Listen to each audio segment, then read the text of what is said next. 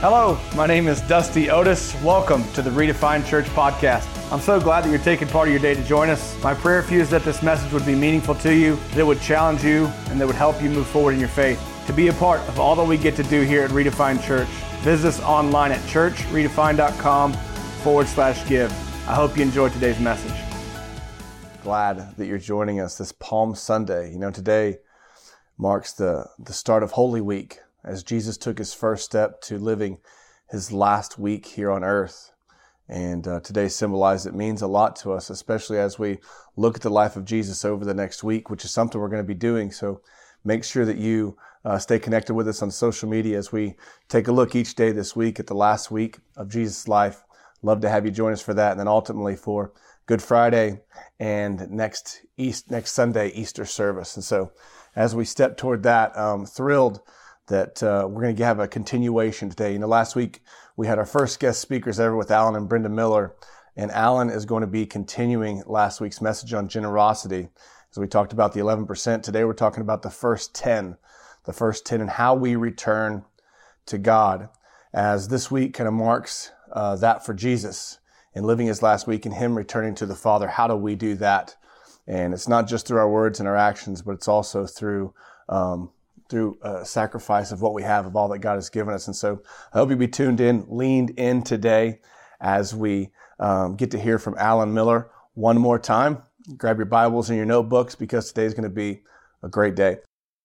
Good to see you guys this Palm Sunday. This morning, a beautiful, bright, sunny morning here. Great Sunday to start the Giving to Give series on week seven. And today, Pastor Otis has taken another week off. And while he's doing that, to introduce myself, my name is Alan Miller. I'm here for the second week. My wife was with us last week. She's unable to make it this week. But we want to say to you good morning from the both of us. And this morning, what we want to study about, pick up a little bit from where we were last week about our generosity and are we being rich towards God? This week we're going to focus primarily on what the tithe is and what the tithe means in terms of returning to God. Um, there's a lot of great teachings out there on tithing. I'm sure we've heard a lot of it. Um, it's been a constant in most church services about tithing and giving to God. And when it comes to this this subject, there's a there's a lot of questions that that come about, and one for me was when I first started this process, uh, and actually for my wife and I, we both, it was this. It was what's what's really the purpose in this, and and what's what's the benefit from it? You know, why do I need to tithe? Why um, God's meeting my needs? Why do I need to tithe? Um, there's all kinds of thoughts that come along with it. You know, who benefits from the tithing? Um, if I'm giving 10% of everything that's coming in into uh, into my bank account and I give 10 of that to God, what happens to the 90%? Am I supposed to just kind of struggle along with that or am I uh, going to be blessed by that? There's a lot of uh, questions, and it just gets down to this: it's what's the point? What's the bottom line point? So, over the years, uh, my wife and I have done different levels of ministry, and and when you talk to people about this, it, it can become a very touchy subject because what your financial situation is, and and as single parents to begin with, we are a mix in our family. It, it was hers and his and, and ours. And when we brought that together, I'm telling you, the resources that we had at our disposal, there wasn't much to pay anything. We were just barely paying attention at that point in time of our lives. But the, the thing is, is that tithing is a principle that God has set before us. And I don't want to get into, you know, too much of the details about it. I just want to say, you know, get into, you know, what's the point? Why are we why are we commanded to do this? And I just want to start with little light things here. Um, I got a friend of mine uh, in the oil field. We uh, our work is all in the oil field, and you hear some pretty interesting stories. And one of the guys, uh, when the subject of tithing came up, I said, uh, What do you think about tithing? He says, Oh, I tithe every now and then. He says, especially when I need a favor from the big man. That was his giving line. Uh, he would tithe from time to time when he needed a favor from God. And uh, it's just, it's amazing how we, we, we look at what tithing is. We had another guy, and I'll never forget this, when we were facilitating singles ministries, we had a guy that came in on a, uh, on a Friday night. We had a service on Friday nights, and he came in and, and he walked up to me and he said, God's going to hit it big this weekend. And I said, What do you mean? And he pulls out this big wad of cash and he says, I had a great week at the casino. And it's like, okay, that's that was his interpretation of how he was going to give a tithe to God. It's just and it's just amazing. And it's it you hear different stories, and some people, even seasoned believers, when you ask them about this, well, someone might say, Well, I tithe my time. And I kind of thought about that one. It's like, well, yeah, we kind of do, but is that really what God is saying about the tithe? So I want to just take a little bit of time here and, and, and go over, first of all, what it's not. Uh, the tithe is not a voucher that you buy from God to gain favor with Him. Um, you might get the praise of man by giving a big tithe, and you might draw the attention of other people about you know how much you threw in the uh, coffer or the bucket or whatever but it, it's not a voucher. You can buy favor with god. And uh, to our friend there that uh, thought that god was going to hit it big on the sunday um, the tithe is not a spiritual slot machine it's not like i'm going to put in a little double down on it and hope i hit a god-sized return somewhere in the next week or two. It, it doesn't work that way. I had another guy, he's, he, just, he got saved and we started talking to him. He says, Well, what's my next steps? What do we do? And we started having this discussion about the tithe. And we said, Well, you need to give, you know, 10% to the Lord. And he said, Man, he said, I have been given to Uncle Sam. It started out at 10, then it went 20 and 30%. He says, now I've got a tithe. I got to give to Jesus too. It kind of took him back. It's like, surprised him. But the tithe is not some religious tax that you pay or a membership fee um, to pay to get into heaven.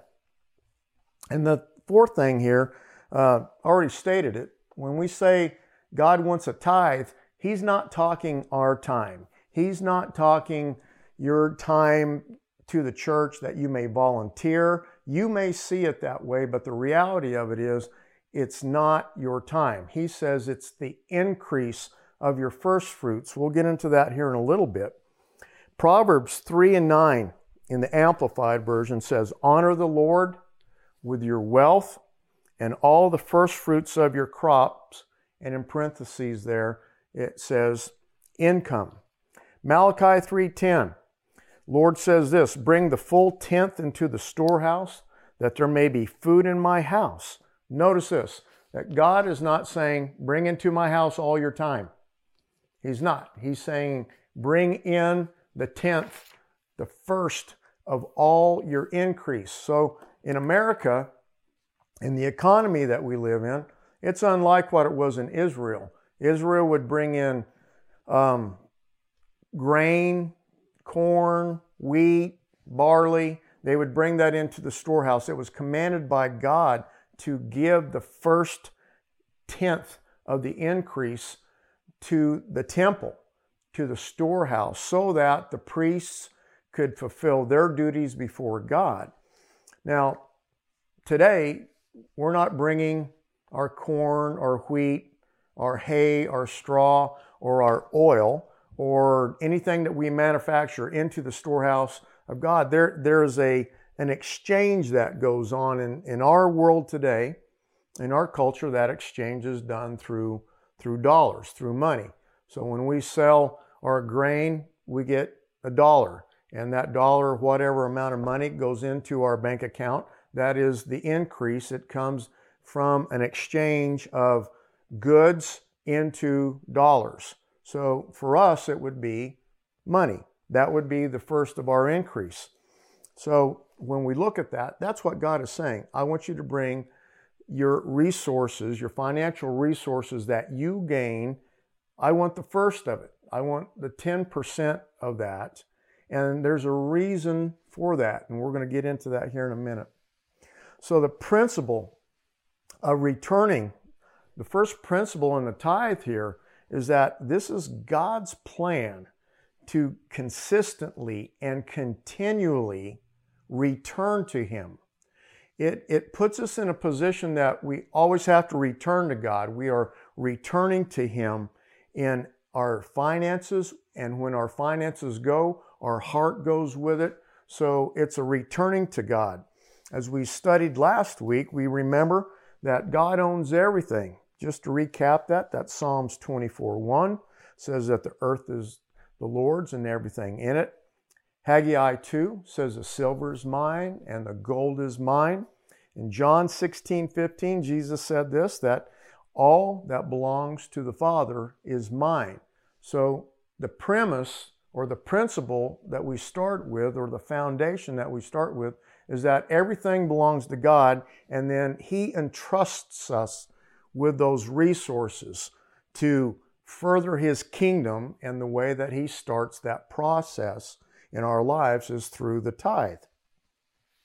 To further understand the principle of this, I'm going to go one more step further, and we'll talk about this that in the kingdom of God, there are specific laws. There are certain things that God can do, and there are certain things that God can't do. And the one thing we're going to talk about today is God can't be number two. He's got to be number one. He has to be number one in our hearts. He should be number one in our homes. He should be number one in our family's resources. He should be number one. He has the position of being first. Now, this is the law. It's called this the law of firsts. It's the first. In Matthew 22 37 through 38, this is in the NIV, says, You must love the Lord your God with all your heart, with all your soul, and all your mind. This is the first and greatest commandment. This alone is enough to build everything else upon. That God's commandment here is that we are to love Him with everything we have our soul, our strength, our might, all of that, and that includes our financial resources. So when we look at this passage right here, it says this is the first and it's the greatest. Is not the Lord the first and the everlasting? Is He not the greatest? So this is connected specifically through the words of Jesus that this is the first and the greatest commandment, and that's the way he wants our resources to brought to him to remember that he is the first and he is the greatest and because he's the first and he's the greatest he has the ability to bless us beyond anything else anyone else does another example of this is this is in exodus 29 and 40 Moses is saying here, this is how we are going to bring an offering to the Lord. It says, with the first lamb, add one tenth of measure of high quality flour. So here is the first lamb and one tenth of the income that they had of the finest flour. This is all representation of the law of the firsts. Another example of this is quite simply when Abel in Genesis brought an offering to God, he brought it. He brought it from the first of his flock. So he offered the first of his flock to the Lord. Now, it's interesting that it starts all the way back there and it continually comes in to where we are today. Genesis 4 and 4. This is it. Abel also presented an offering, some of the firstborn of his flock and their fat portion. That is the example that starts the ball rolling from Genesis all the way through Malachi. Another example of this, it's interesting, where God is leading people. It's still the same principle. Where He leads us, the first thing that we come to, He wants us to know that it's significant and it's worthy for Him to have it. This is the example of the children of Israel coming out of Egypt. And the Lord says, I'm bringing you into the promised land. Now the reins have been passed from Moses over to Joshua, and the first city that they come to is Jericho. And the Lord says to destroy it and everything in it the gold is his, the silver, the bronze, all that belongs to him. Joshua 6 17 and verse 19. For the city and everything in it are set apart for the Lord. For all the silver, all the gold, and all the articles of bronze and iron are dedicated to the Lord. Now, when they go in, they have a great victory. The Lord is the one that brings down the walls of Jericho. And they go in there and they plunder the city. And God says, Don't take any of that stuff. That's consecrated to me, it's set aside for me. And once you get past this, you can have everything else that you come in contact with. So here, God leading a group of people to offer the first that comes to them. Now, the other thing is this is that in all of this, the offering during this time of year uh, of God's offering, Jesus on the cross sacrificing Him for us comes to us here in the next week. And we're going to understand a little bit more of this instruction. God took His Son and He offered Jesus up for our sins. If we look at Jesus, He lived a sinless, perfect life, and he also died a sinless, perfect life. Why is this, why is this so important to us? We can't do that on our own. We can't stand before a holy and righteous God. We have no standing with Him. And in God's eyes, we are unclean. Now, what God had set forth for the nation of Israel is this he said, the firstborn of every clean animal. That would be a sheep, an oxen, a cow, there's several others, a deer. Um, those were to be sacrificed of the firstborn. If you had an animal that was unclean, like a donkey, that animal was to be redeemed. So when we see the picture of God bringing Jesus to earth to die for our sins, the spotless lamb as God commanded Israel to offer as a sacrifice. That right there is a picture of Jesus dying a sinless, perfect life before God. God offered him up as a sacrifice. And at the same time, Jesus is clean and he is redeeming the unclean, just like God told Israel that the unclean animal needed to be redeemed. Now, this is important to remember that all this ties together because when God offers his first and only Son on our behalf, he is fulfilling the law of firsts. And so, as that as a model, in adoration towards our Lord, that is the first thing that we should offer up that we have that He has given us. He gave us His Son. He gives us resources to gain wealth. We should be returning those things to Him. So when God says, I want you to return to me with a tithe. What does that mean? I want you to return. Well, everything is the Lord's, and everything that He has given us is to be honoring Him in return. It's something that we do weekly, bi weekly, whenever you have your increase. This is the principle. God gave us Jesus. We give honor and respect back, and we worship. Our worship comes through our tithe. So when we choose not to tithe, God says this. This is Malachi 3 7 and 8. It says this, but you ask, How are we to return to you?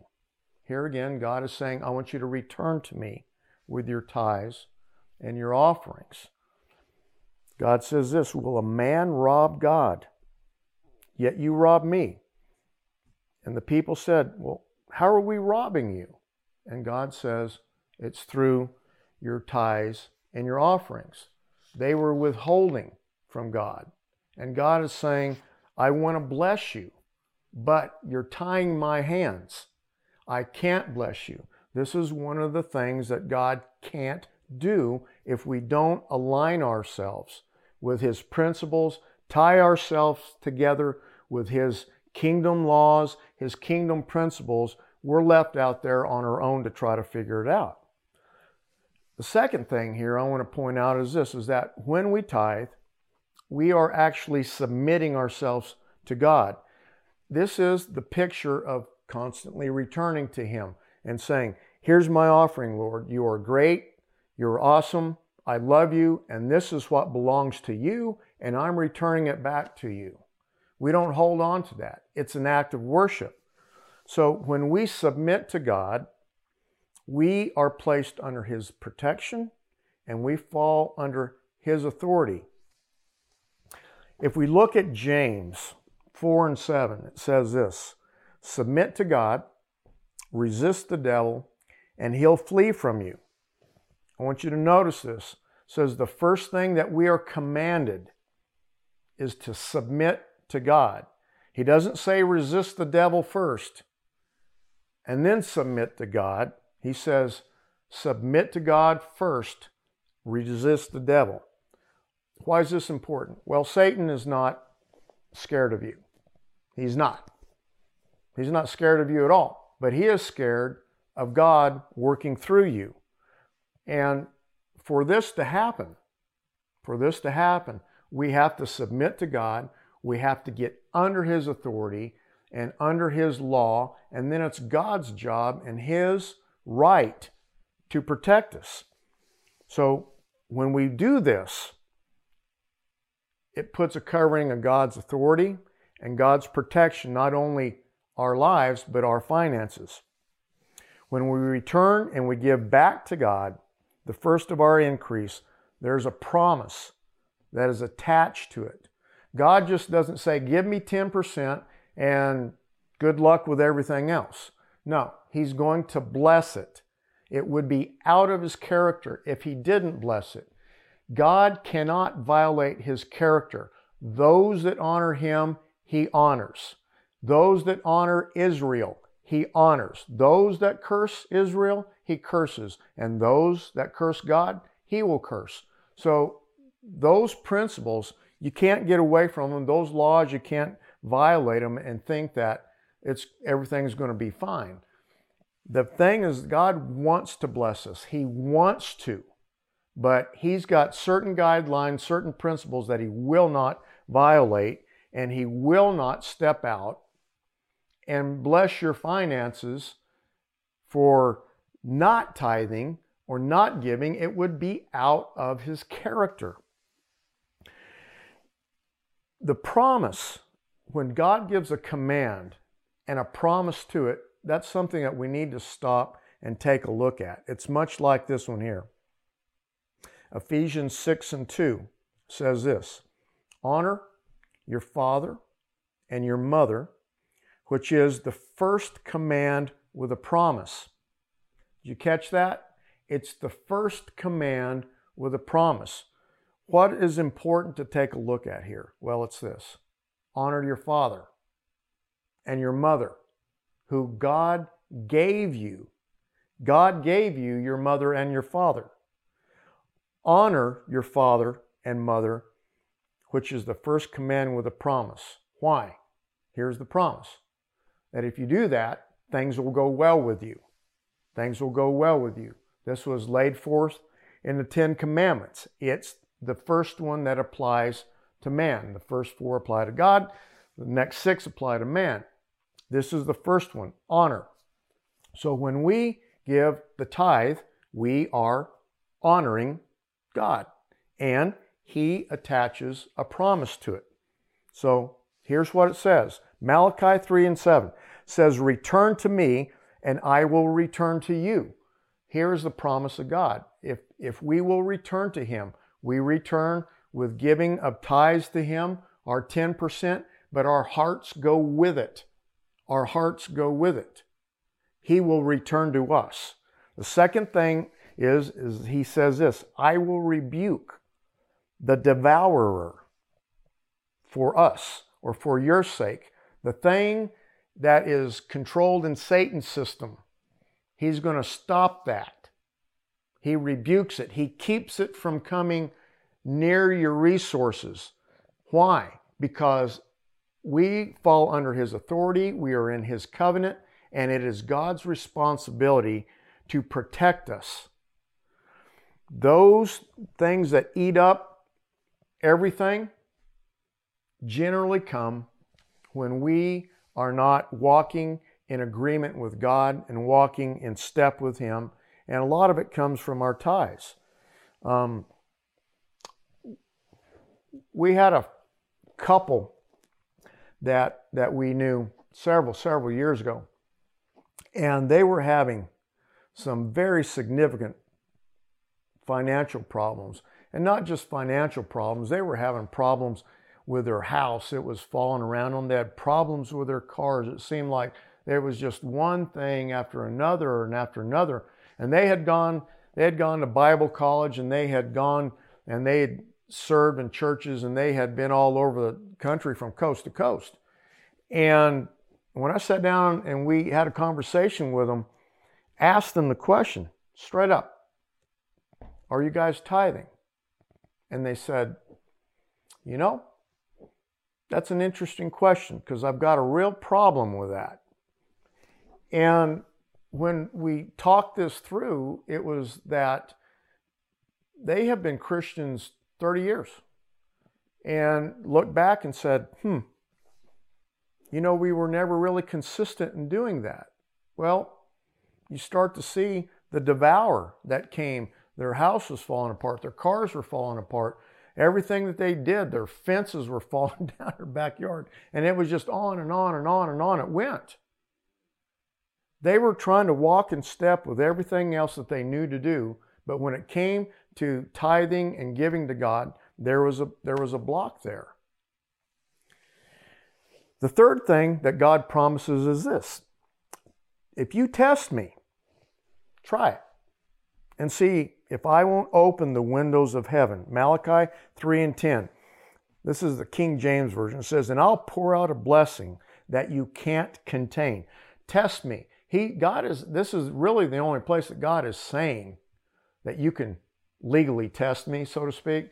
He is he's he's basically double dog daring you to try it. Test me in this and see if I won't. If I won't. Now, one of the things that, that my wife and I have understood is that when we started on this journey of tithing, things didn't turn around immediately. It wasn't like a microwave turnaround. But what God did is that He actually turned things around little by little. We started seeing that our clothes didn't wear out. We started seeing that our neighbor's paint was fading on their house and ours was was still in good shape and that faced the west and the south. And we, is like, these were built the same time. It's like we didn't see any, you know, it's like, man, ours looks like the day it was new. Those sort of things. And it's like we didn't have to spend money there. That's the kind of stuff that God does. It seems like our tires lasted longer. Um, maybe go further on a tank of gas. I've heard this from a lot of people over the years that it's just amazing what God does when I tithe. Can't put a number on it, but I can start counting my blessings when I see what I have given to God and what He has given back to me. What I find interesting in this is that um, when you give the tenth, the tithe, as it becomes an act of worship, a spiritual act of worship. It's not just a financial transaction that you're that you're making. If your heart is attached with it, it's not a financial transaction. Some of you may think, well, if I if I just give a hundred bucks here and two hundred dollars there or ten dollars here, whatever, that God's going to bless me. Well, it's the intent, as we talked about last week. Is your heart attached to it? Is it attached to it? The tenth is the first part, again, given to God. And what God says is the nine that you have left, or the 90% you have left, I am going to spiritually, I say, I just call it a spiritual infusement into that. Why do I say that? Well, God is spirit. Okay? He is spirit, and we worship God in spirit and truth. And so when God blesses, He blesses beyond what we're able to comprehend or think. So we talked about last week. It doesn't enter into our thoughts. So when I studied some of this and was going back over it, it's interesting what the number nine represents. Nine is a number, biblical number in biblical numerology, of a complete cycle. Nine is the end of the cycle, 10 starts the new one. So it's a number of completing. What's interesting is this is that there are nine fruits of the Spirit love, joy, peace, patience, kindness, goodness, faithfulness, self control, and gentleness. Those are nine. I don't think that's any coincidence that that's the case but there's nine of those. Another example of nine are the actual gifts of the Spirit. And what I find interesting in this is that the first two and the third one, they all kind of play together with your, your finances. It's wisdom, and then knowledge, and then faith. And so, how many of us would say, with my finances, I could use more wisdom and I could certainly use more knowledge about where to invest. And then when we start to understand how the Spirit leads us, the faith part would come in, how to invest. But there's nine, nine gifts of the Spirit that are brought to the table here when you give the first part to God. The other thing is this Jesus died. If we didn't know this, I didn't remember this, but Jesus died on the ninth hour. There's that cycle of completeness. When he said it was finished, that was on the ninth hour. And then, amazingly, after his resurrection, before he ascended to heaven, he appears nine times after his resurrection. So there's a significance that God wants us to understand with that nine that's left in your possession.